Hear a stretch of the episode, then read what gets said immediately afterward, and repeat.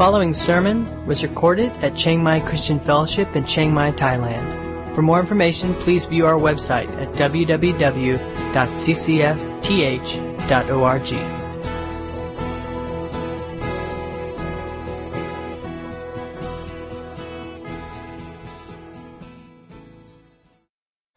busy morning for me. And I'm sorry that you have to all put up with so much of me all in one day.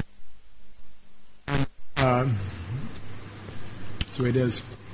Any, any volunteers to do the second half of the worship set? Anybody? All right, well, this morning we are looking in Romans chapter 6. I don't have a you're kind of on your own for the PowerPoint.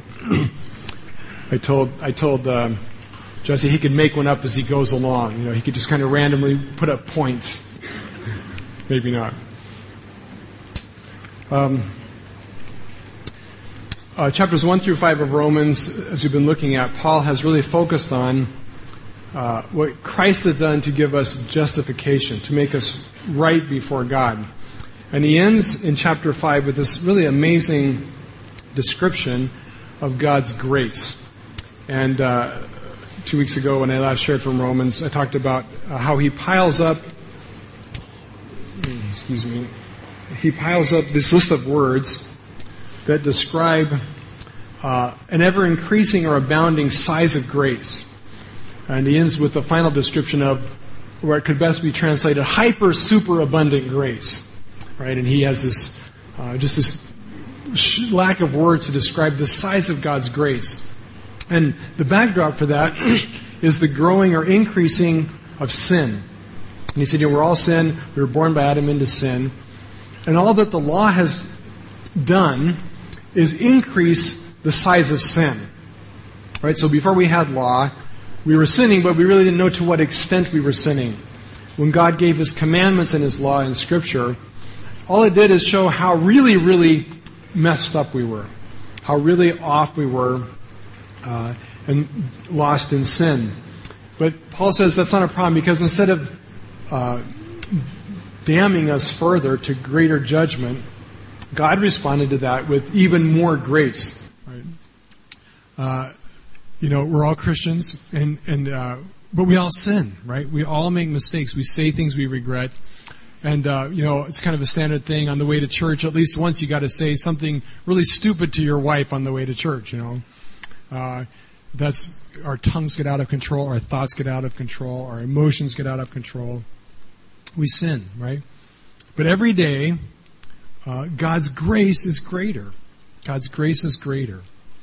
And there's, there's nothing you can do to change or affect God's love for you we stand before God justified by faith in Christ.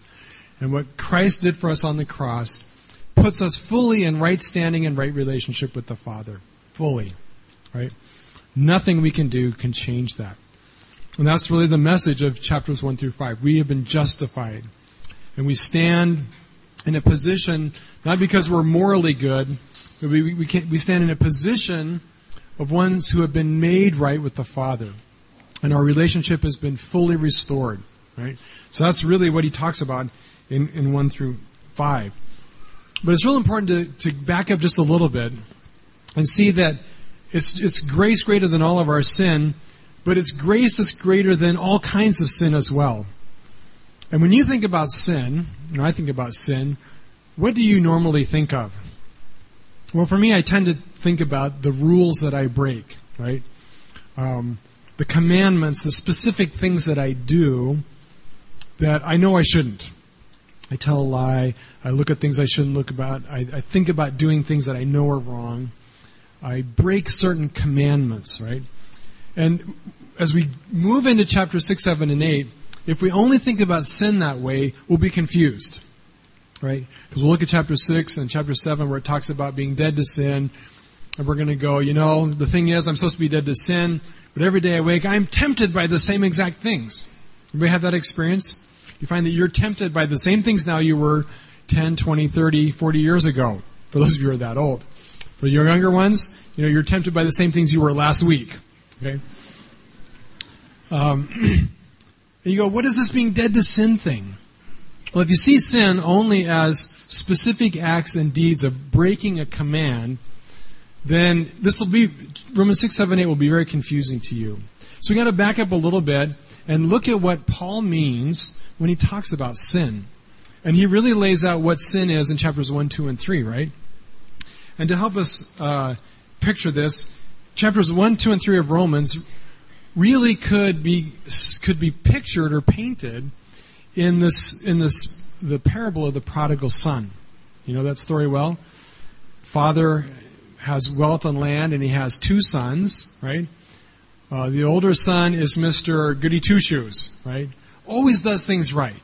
Always follows the law. He's a good son, right? In terms of his outward performance. Younger son is the opposite, right? He does not follow the, the rules. And in fact, he wants uh, his inheritance early. Shows huge disrespect to his father by asking for what would only come to him if his father was dead. And so he's saying, in, in essence, Dad, I wish you dead. And I don't have time to wait for it, okay? Uh, I want my inheritance now. So the second son's a guy who does not follow the rules, goes his own way. And we all, we all know the story. He goes off, squanders his wealth uh, in, in lawless living, right? Uh, every kind of imaginable sin. Uh, comes to his senses feeding pigs out in the mud and says, you know, I could at least be a hired hand. I could at least be a laborer in my father's fields, and I wouldn't at least be starving to death. I know my dad. Uh, I'm not worthy to be a son, but I could at least be a hired hand. He goes home. But what he meets, of course, is a father who's, uh, like, like Paul describes here in the end of chapter 5, whose super abundant hyper grace is so much more than his sin, right? Uh, that, that pictures one kind of sin, and that's oftentimes what we think of the person who's the lawbreaker, and what we do that's prodigal, that's blatantly sinful. But uh, uh, the story really is mostly about the older brother, right? The story really is about this brother who did everything right, but at the end of the story, we get a true picture of his heart. And what is his heart? He's angry at the father's kindness and we find that all along he's been doing the good things, not because he loves the Father, but just like the younger son, he just wants the Father's goods. And he's found that the way he can get the Father's goods is by being obedient, by being compliant. But he does not love the Father. He can't rejoice in the grace of the Father, right? Well, Paul really talks about those two groups of people in chapters 1 and 2. In chapter 1, he says this. He says, uh, yes, they knew, he's talking about the prodigal, right? Yes, they knew God, but they wouldn't worship him as God or even give him thanks, right? They began to think of foolish ideas of what God was like, and as a result, their minds became dark and confused. Claiming to be wise, they instead became utter fools. And instead of worshiping the glorious, ever living God, they worshiped idols. And then he goes on to talk about their despicable behavior, uh, going off into homosexuality and all kinds of sin, right? That's the prodigal. Someone who never followed God, never worshiped God, never pretended to, right? And they made up false gods to worship. Uh, that's only actually a few verses. Uh, then Paul spends the rest of chapter 2 and chapter 3 talking about who? The older brother, the Jew, the law keeper, the moralist, right? And he goes through two whole chapters to explain that the older brother, even though he's keeping the law, or trying to, in the end is also no different than the first group. He's just like the prodigal, right? And notice how he finishes. He says a couple, well, in, Romans he says this. You are not a true Jew just because you were born of Jewish parents or because you've gone through circumcision, because you kept the law. No. A true Jew is one whose heart is right with God. Right? His heart is right with God. Not because he keeps the rules because of where his heart is, right? Um, true circumcision is not merely obeying the letter of the law, rather, it is a change of heart produced by God's Spirit, right? When we think about sin, uh, and to really understand Romans 6, 7, 8, we've got to, we've to go back to that, that, that starting point. The true root of sin The true problem of sin is a heart that is far away from God. Whether you are a prodigal who has chosen to never try to please the Father, and you've taken your inheritance and, and you've physically gone the opposite direction as far away as possible, right? To get as far away from God as possible. Or, if you're the religious person who's gone to church your whole life, read your Bible, given money, taught Sunday school, done all the right things, but it's all been an outward means to manipulate God to get what you want.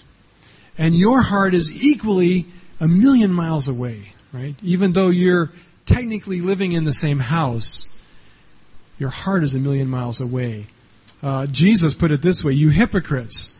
Isaiah was right when he prophesied about you, for he wrote, these people honor me with their lips, but their hearts are far from me. Their worship is a farce, for they teach man-made ideas as commands from God. Right? And, and, and so Paul talks about both groups of people, and he actually spends a lot more energy, as Jesus did actually, confronting the elder brother types. The religious, good people who kept all the rules, did all the right things, but their only goal in it was to manipulate God to get what they wanted, just like the younger son, right? And their hearts were far, far, far from God. Uh, so that's the backdrop. And to really get chapter 6, you got to keep that in, in mind. What, what sin is, is a heart that is a million miles away from God. What righteousness is, what, what, what Jesus did for us that he describes in chapters 4, 4 and 5, is he brings us near to God and makes us right with him. So that now we have a heart that, uh, as he said, by God's Spirit, uh, is drawn near to God's heart. Um, so God's grace covers sin, but it covers all kinds of sin, especially this sin, which is the root or chief of all sins. No matter how it gets exercised or practiced, the reason we are sinful is because our heart is far from God and we want nothing to do with Him. We are lost in darkness away from Him. Um, so, so that's what Jesus did. That's what justification is. It's making our heart right, bringing us into into fellowship and communion once again with the Father. As he talks later in chapter 8, we are sons. We're made children, right? We are re- reunited in relationship with God. So in, spite, in light of all that, though, uh, he comes to chapter 6, and, and this is what he says. He says, okay, well, that's what grace is. That's what justification is. That's what God has done for us. What should we say about all that? He says. Should we keep on sinning so that God can show, show us more and more of His wonderful grace. Okay? It's a good argument, actually. And if you understand what grace is, it makes sense. Okay? Now you read it, and as Christians who probably most of us are actually moralists as well, we're kind of shocked by that and we go, well, no, that can't be right, right? But if you really think about what grace is, there's some truth in that. Because grace is super abundant. Grace is, in, in a sense, it doesn't matter, my sin doesn't matter. Because the truth is, grace covers it all, right? So whatever you mess up today, whatever you mess up tomorrow, whatever you mess up for the rest of your life, grace covers it. So there's a, there's a sense in which we could say, well, what does it matter then? Yeah, it, you know, sin is no longer an issue for me because grace is just going to cover all my mistakes. Well, interestingly, uh, just as there are two um, ways to rebel against God before Christ, there's really two often common ways that people respond to this question of grace after conversion. And they kind of fall into the same two categories, the prodigal and the elder brother, right? Uh, one group says, hey, you know, this is great because now I can sin all I want and I don't even have to feel guilty about it, right? Uh, yeehaw! Bring it on, okay? Because you know God's paid for it all; it's all covered. So I'm just going to have a good time, right? Uh, one of the most famous uh, proponents of this view is actually the monk Rasputin. You know, from the movie Anastasia. Uh, he uh, taught this. He taught, you know, look, you're actually doing God a favor when you sin because it's a chance for you to receive forgiveness. And we all know how good it feels to feel forgiveness. And we all praise God when we're forgiven. So his logic was, when I sin and confess, I praise God more. Therefore, sin more so you can praise God, right? Sounds a little odd, but that's what he taught, right? And you can see where it got him. Um, and, and, and maybe most of us wouldn't quite take it to that extreme. But isn't there a sense where we can kind of get this attitude that, you know, sin really doesn't matter? Where we don't take sin in our life very seriously. Uh, maybe the big sins, you know, the ones that are socially acceptable, uh, you know, like most people don't want to, you know, put on their Facebook page, I'm a porn addict, right? Because it's not socially acceptable. Uh, so we, you know, we're horrified by those things, child molesters, murderers. But the more socially acceptable sins, we're quite comfortable with. You know, I'm actually quite proud, and most of my pride is based in my Christian ministry. But nobody seems to mind that, so I'm not going to worry about it. Right? I'm consumed with selfishness. But I'm selfish in ways that are socially acceptable. So I don't have to worry about it. And there's a sense in which we can start um, kind of ignoring sin. And we can take the attitude that it doesn't really matter because it's all covered by grace anyway, right? Uh, you, you know you're in this place if if you look back and you evaluate your life and you would say, you know, it's been months since I've confessed anything. Okay? If it's been months since you've confessed anything, one of two things is true. You've reached sainthood and you no longer sin, or sin doesn't matter to you anymore. You have become callous to sin. You, like this person is saying, well, we might as well sin because the more we sin, the more grace there is. I'm just living in grace. So I don't need to confess. I don't have to worry about sin. Well, that's obviously not what Scripture teaches. In fact, First John, John says clearly, if we say we have no sin, we are a liar and God is not in us. If we confess our sins, He is faithful and just to forgive, right? Confession ought to be a daily part of the Christian life. If you're not confessing sin, you're not taking sin seriously, right? Or you're clueless, you're clueless about the condition of your heart, where you are. Or you really have reached sainthood. And then in that case, you should be up here preaching because I, I don't, I shouldn't be, right? I have no right to because I am a sinner. I do it by God's grace. Um, but then there's the other side. Okay, that's the, the prodigal side. The other side goes like this, and it's the elder brother version. And it says, it says this. It says, grace, this grace is a terrible idea. What was God thinking? You know, this is exactly why you know, this whole Christianity thing is a problem because you just give people free rein. And if I let my children really go by grace, they're all going to go into sin and can't have that. So, what we got to do is we got to redouble our efforts and make twice as many rules, right? If we were moralists before, we're going to really be moralists now. We're going to make everything a rule and a law. And we're going to put very clear fences around everybody because if we don't, people are just going to go off into crazy sin, right? So it's, it's interesting to me, it's very interesting and fascinating to me that uh, the majority of, of Christian organizations take this track, right? And no matter what we call ourselves, the truth is no organization really wants to run by grace, right? Because there's too much freedom and there's too much risk involved. We want to control people's behavior. We want to put rules on people. We want to put laws. We want to put clear fences. And we want to make it clear, grace or not, you're not going to do those things. And if you do, you are out of here, right? Because we don't trust grace. We don't trust grace, right? We trust rules and law and controlling people and controlling things. And that's the elder brother. I think the ironic thing in all this is that oftentimes people who were uh, prodigals before they came to Christ uh, are the ones who most naturally become elder brothers after Christ, right? They're the ones who live high, wild, crazy lives, drug, sex, alcohol, crazy life, you know, and they come to Christ and they have a true conversion experience and then they become the moralist, right? They reject their past life and they think the solution is to become extremely legalistic, right? I've got to get away from all that stuff and I've got to live a different kind of life. So they put uh, law into their life to legislate and manage who they are, right? Uh, the other extreme, and I know people on this extreme as well, people who grew up religious, grew up in Christian homes, but uh, but when they came to Christ, discovered grace, right? And they kind of went to the other extreme, And they become kind of more the prodigal. It's like, ah, just whatever. It's all, I'm forgiven. Right? And uh, we can easily flip those roles.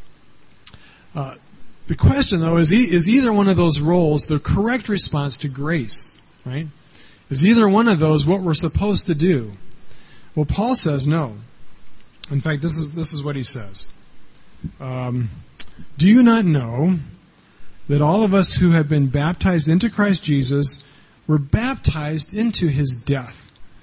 We were buried, therefore, with him by, actually, I need to back up. Verse 2. Let me read verse 2. I skipped the best part. Uh, verse 2. Of course not. Okay, should we sin more so grace can be more abundant? Of course not. May it never be. Since we have died to sin, how can we continue to live in it? Right? Since we have died to sin, how can we continue to live in it? And Paul's answer is neither uh, neither to go off rampant in sin, nor is his answer to to become the moralist, right? To start devising for ourselves rules that govern us. He says, in fact, he comes up with a whole new category. He says, instead, you got to understand that we have died to those things. So how can we live in them? How can we continue, literally, how can we continue living or walking in sin?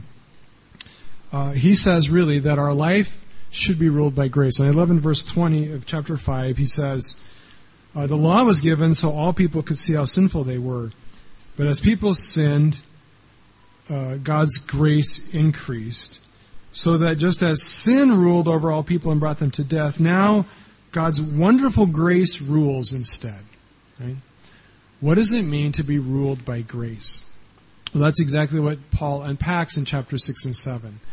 What does it mean for us to, to be ruled by grace, not by law and not by lawlessness, but to really have our life governed by grace? What does that mean? Well, first thing he talks about is he says, we have now, uh, through conversion, through baptism, joined with Christ in His death. This is a new, uh, a new thought, a new uh, doctrine, really, that Paul brings into the book of Romans, and, and it, it, expands what the gospel is.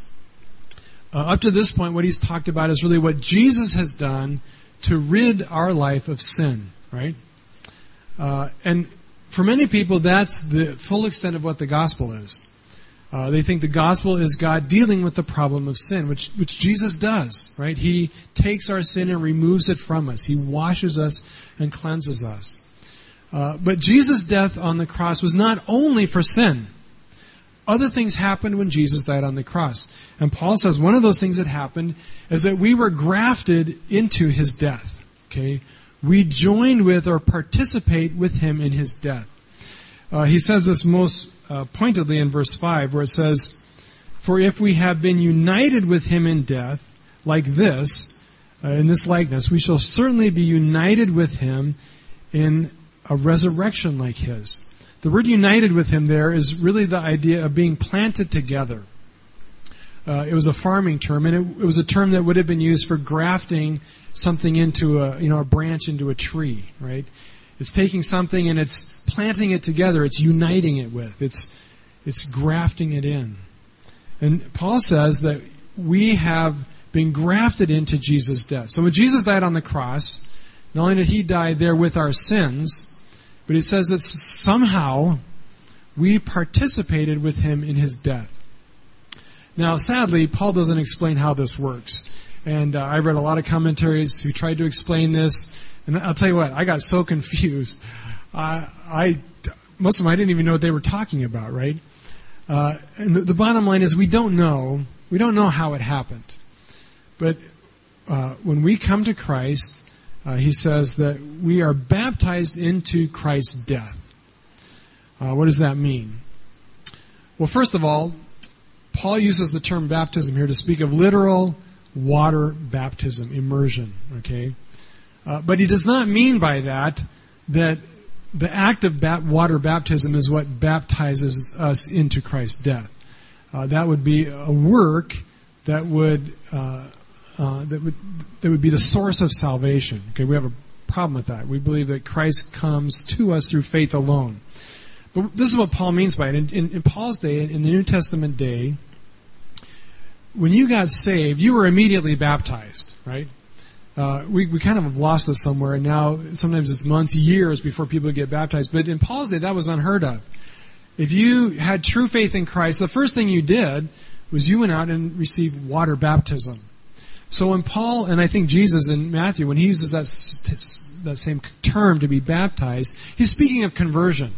He's speaking of that time or that event when you put faith, your faith in Christ and you receive Him. You get saved and you are baptized. So through conversion, or if, if you want to use Paul's language, baptism, he says that we are baptized into His death. Um, again, I don't know how that happens. I don't know if His death, you know, it's, it's confusing. You know, we live 2,000 years later. Does that mean we're somehow time beamed back to Jesus' death, or is Jesus time beamed forward? I don't know. Uh, but there's a very real sense in which we die with Christ, right? Uh, it's not just it's not just symbolic; it's real. And Paul uses language here that explains it as a real thing.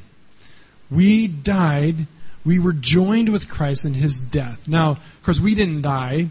And there's not like, you know, there's not like a moment when your heart stops beating, you know, and everything shuts down and then God flips another switch and your, your, you know, lights come back on. Not like that, okay? Uh, in fact, we don't die. It says that we are grafted into His death. We participate with Jesus' death, right? Um, so, so what is it that died? Well, it's not our body, because it still will die. Uh, we we don't die physically. What dies to us, uh, it says we die to sin, right? That's the death we experience. Specifically, we die to sin. We die to sin's power, its control, its mastery over us. Uh, he says, uh, "Have you forgotten this?" He said, "You know, you Romans should know this. When you when you were baptized, you were joined with Christ in His death." For we died and were buried with Christ by baptism. And just as Christ was raised from the dead by the glorious power of the Father, now we also uh, live new lives we fully participate in all of Jesus' death, meaning what he suffered on the cross, his dying, his burial, where he says we're buried with Christ, and he says we will one day rise with Christ. Uh, we are no longer under sin's control and power. Here's, here's what that means. Before we were in Christ, we had no option or choice but to sin. Sin was Lord and Master over us. It controlled us, right? When, when we come to Christ, when we are converted, we die to that sin's power. Uh, it no longer has the grip over us that it did. Uh, we have been set free, really, from its chains and its bondage. So we're no longer uh, dominated by sin. As I started off sharing, uh, that may not be your experience. And right about here, I say, well, you know, that may be what the Bible says, but the truth is, I still feel oftentimes quite dominated by sin, right? I still am tempted by the exact same things I was tempted by before. Temptation has not lost its power over me. In fact, in some ways, as I grow spiritually, temptation becomes more difficult. Because before I only knew of three sins, right? I was only tempted by three things. Now I know of about 50 sins, right, that I'm tempted by. Before I just did them cluelessly, right? Now I'm much more sensitive to those things, right? Because I actually know that my pride is a problem. Before I was just arrogant and I thought that was how I was supposed to be, right? Uh, so temptation actually grows and increases. Uh, my struggle with sin doesn't become less, it becomes more. So what does this really mean? Uh, maybe you don't have this problem. Maybe for you, you, you have done with sin. You've you've died to sin. You've mastered it completely, and you know this isn't a problem for you. But for many Christians, it is. Um, what does it mean? Uh, remember, we need to go back to what our definition of sin is. Right? To really understand this, what he's saying here, we need to go back to the very beginning and talk about what sin is. What do we say our definition of sin is? a heart that's far from God, right? A heart that's far removed from the Father. A heart that is hard and rebellious against God. A heart that does not delight in the Father, that does not enjoy Him, that does not want Him, right? It's not, it's not the deeds that we do that are the real issue. It is our heart. It is where we are in relationship with God. That's what matters, right? When we died to sin, we died to a heart that hated God the Father and wanted nothing to do with Him. That whether you were a moralist keeping all the rules or you were an absolute hellraiser, the truth is we were the same place. We were people who were not in relationship with God and did not want to be. We wanted to be Lord over our own life. Right? We invented our own gods and our own idols that we could control because we wanted to be God over ourselves. That was Adam and Eve's main sin in the garden. We want to be like God. We want to be in control of our life. We want to do what I want to do. I don't want God telling me what to do, right? When we come to Christ, we die to that old heart, that old way of living, that old bondage that was a barrier between us and God. And he says in verse 5 that we are now uh, partners also in his resurrection. And we have been raised to a newness of life. Uh, and that word that he used there, newness of life, is kind of an interesting word. He could have he could have said we've been raised to a new life, but he uses this unique Greek word that says that means is translated newness, and it really has the idea of a whole quality of life that's different. It's not like it was before. Uh, the prophet puts it this way He says, I will take out your stony, dead, hard heart, and I will replace it with a heart of flesh, right? That's new life, right? That's dying to the old, being raised to the new. So that now we have a heart that is wonderfully responsive and sensitive to God, right? Uh, so this is what it means in real life, practical, everyday life. Before I could sin, and I may or may not have been guilty, but mostly I was I was worried about getting caught, right? So if I didn't get caught, I certainly wasn't going to be guilty, right? However, if you know my parents found out what I did, I would feel bad, right? Is that true guilt? No, it's just regret that I got caught, right? And feeling shame because my parents found out what I already know about myself, that I'm a creep, that I'm a jerk, that I'm a bad person, right? So I feel bad because I've exposed my heart, my wickedness inside. But I don't feel bad about sin. I enjoy sin, right, before Christ. But we die to that kind of life. And now we get a new heart that's much more sensitive. And now, guess what? When I sin, I just can't enjoy it as much. Right? It's just not as fun anymore. Because with it comes true guilt true pain that I haven't just got caught, but that I have failed my Heavenly Father, right? There is this woundedness inside because I now have a heart that's sensitive to the Father, right? Uh, when I hurt other people, it genuinely hurts me because my heart is different, right? That doesn't mean I don't turn around and hurt them again. Well, sometimes I do, right? Sometimes I still sin. But I now am incredibly sensitive to that. I do feel bad. And I become painfully aware of my need for grace, right? I go, you know, God, I, I, I feel horrible that I am that way inside.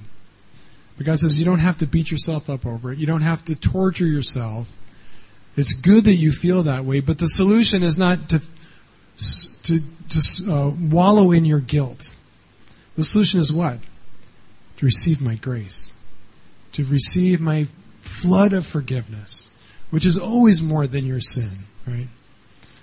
Uh, but he says, if you have died to sin, how can you keep on living that way? It's hard. I'll tell you. It's hard to keep on living that way because what used to be not so bad, what used to be just numbness, now uh, hurts, right? it now puts us in a place where we are aware of the separation between our Father and us, right? And so I don't want to stay there anymore. I want, I want forgiveness. I want His grace. Uh, it's interesting in the Old Testament, David m- models this so well. And, uh, you know, in many ways, Saul was actually a much be- better person than David. You know, King Saul's greatest mistake was that he just couldn't follow directions very well. Uh, but the directions he messed up were relatively small. He was faithful to his wife. He, he was a good dad. He, you know, followed the rules. David, on the other hand, um, had lots of problems.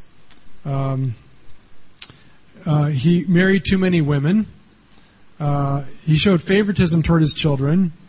He did not deal with sin in his own family and sometimes in his own life. Uh, of course, his great sin was that he slept with another man's wife and then had the man murdered so he could marry her. Okay, this is not your model citizen. Okay, and yet God says what? He said, "This is a man after my own heart."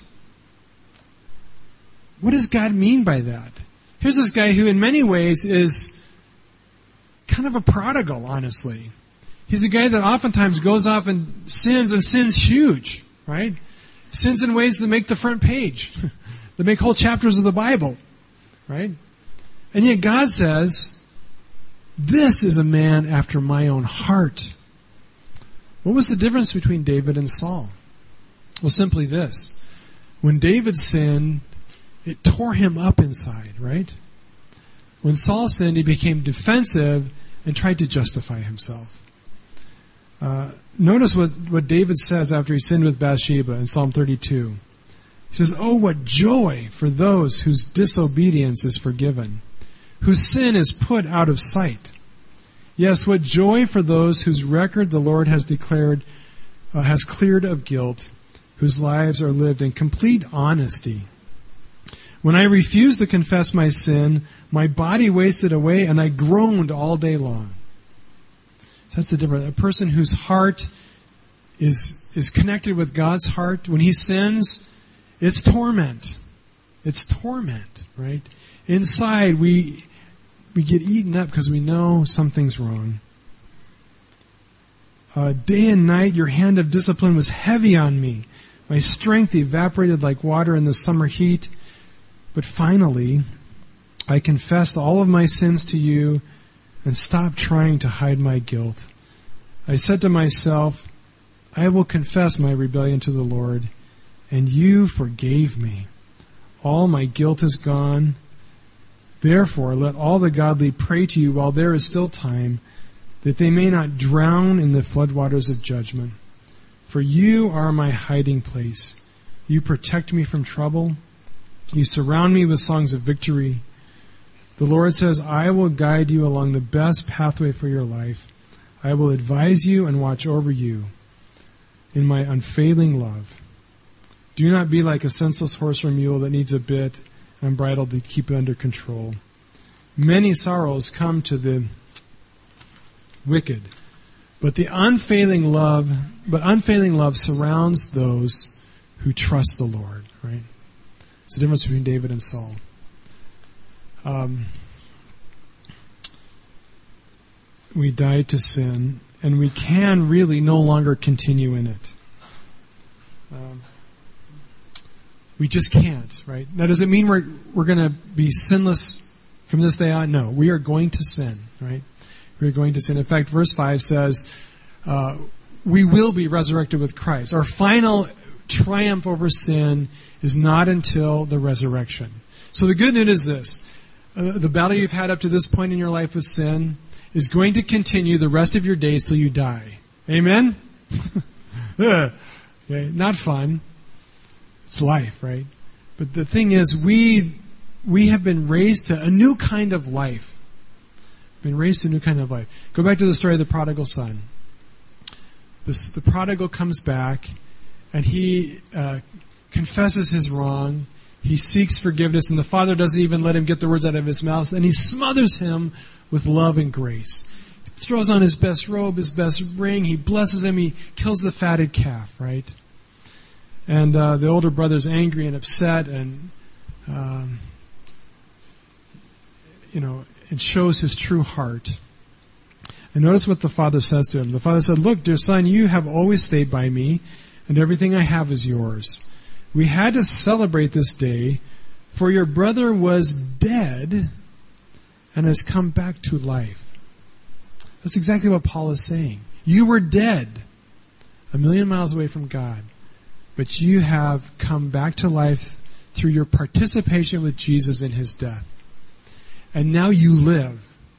You live in fellowship and communion with the Father. Are we going to sin? Yes. Uh, that's why Jesus, when he washed his disciples' feet and he comes to Peter, and Peter said, You're not going to wash my feet. And Jesus says, If I don't wash you, you have no part with me. And Peter says, Then wash all of me. Jesus says, That's not necessary. You have already been washed.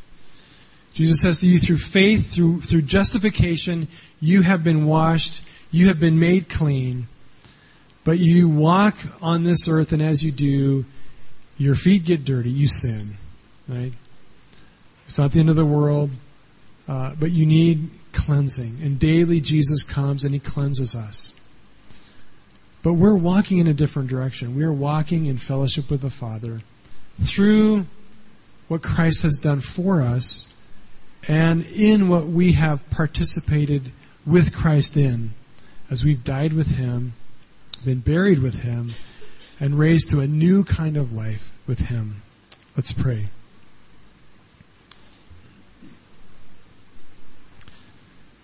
Father, we do just thank you so much for uh, just the amazing things that you have done through for us through Christ.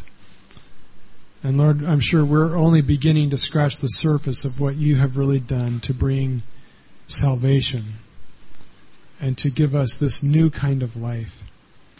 And Lord, help us to just be aware of um, of what the resurrection of Jesus, His death, His burial, His resurrection means to us.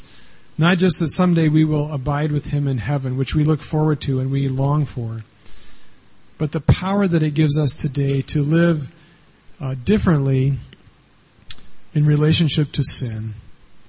That indeed it no longer has power over us. And while we still struggle with it, uh, it's different now. And we have been made alive to a new relationship with you. As Christ has raised to new life, so we too rise to new life in Him. Lord, help us to walk more in that new life, in that relationship, in that rightness with you as our Father.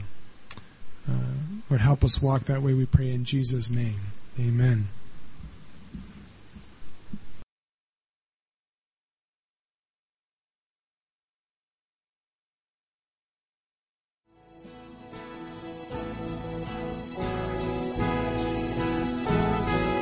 You've been listening to a sermon recorded at Chiang Mai Christian Fellowship in Chiang Mai, Thailand. For more information, please view our website at www.ccfth.org.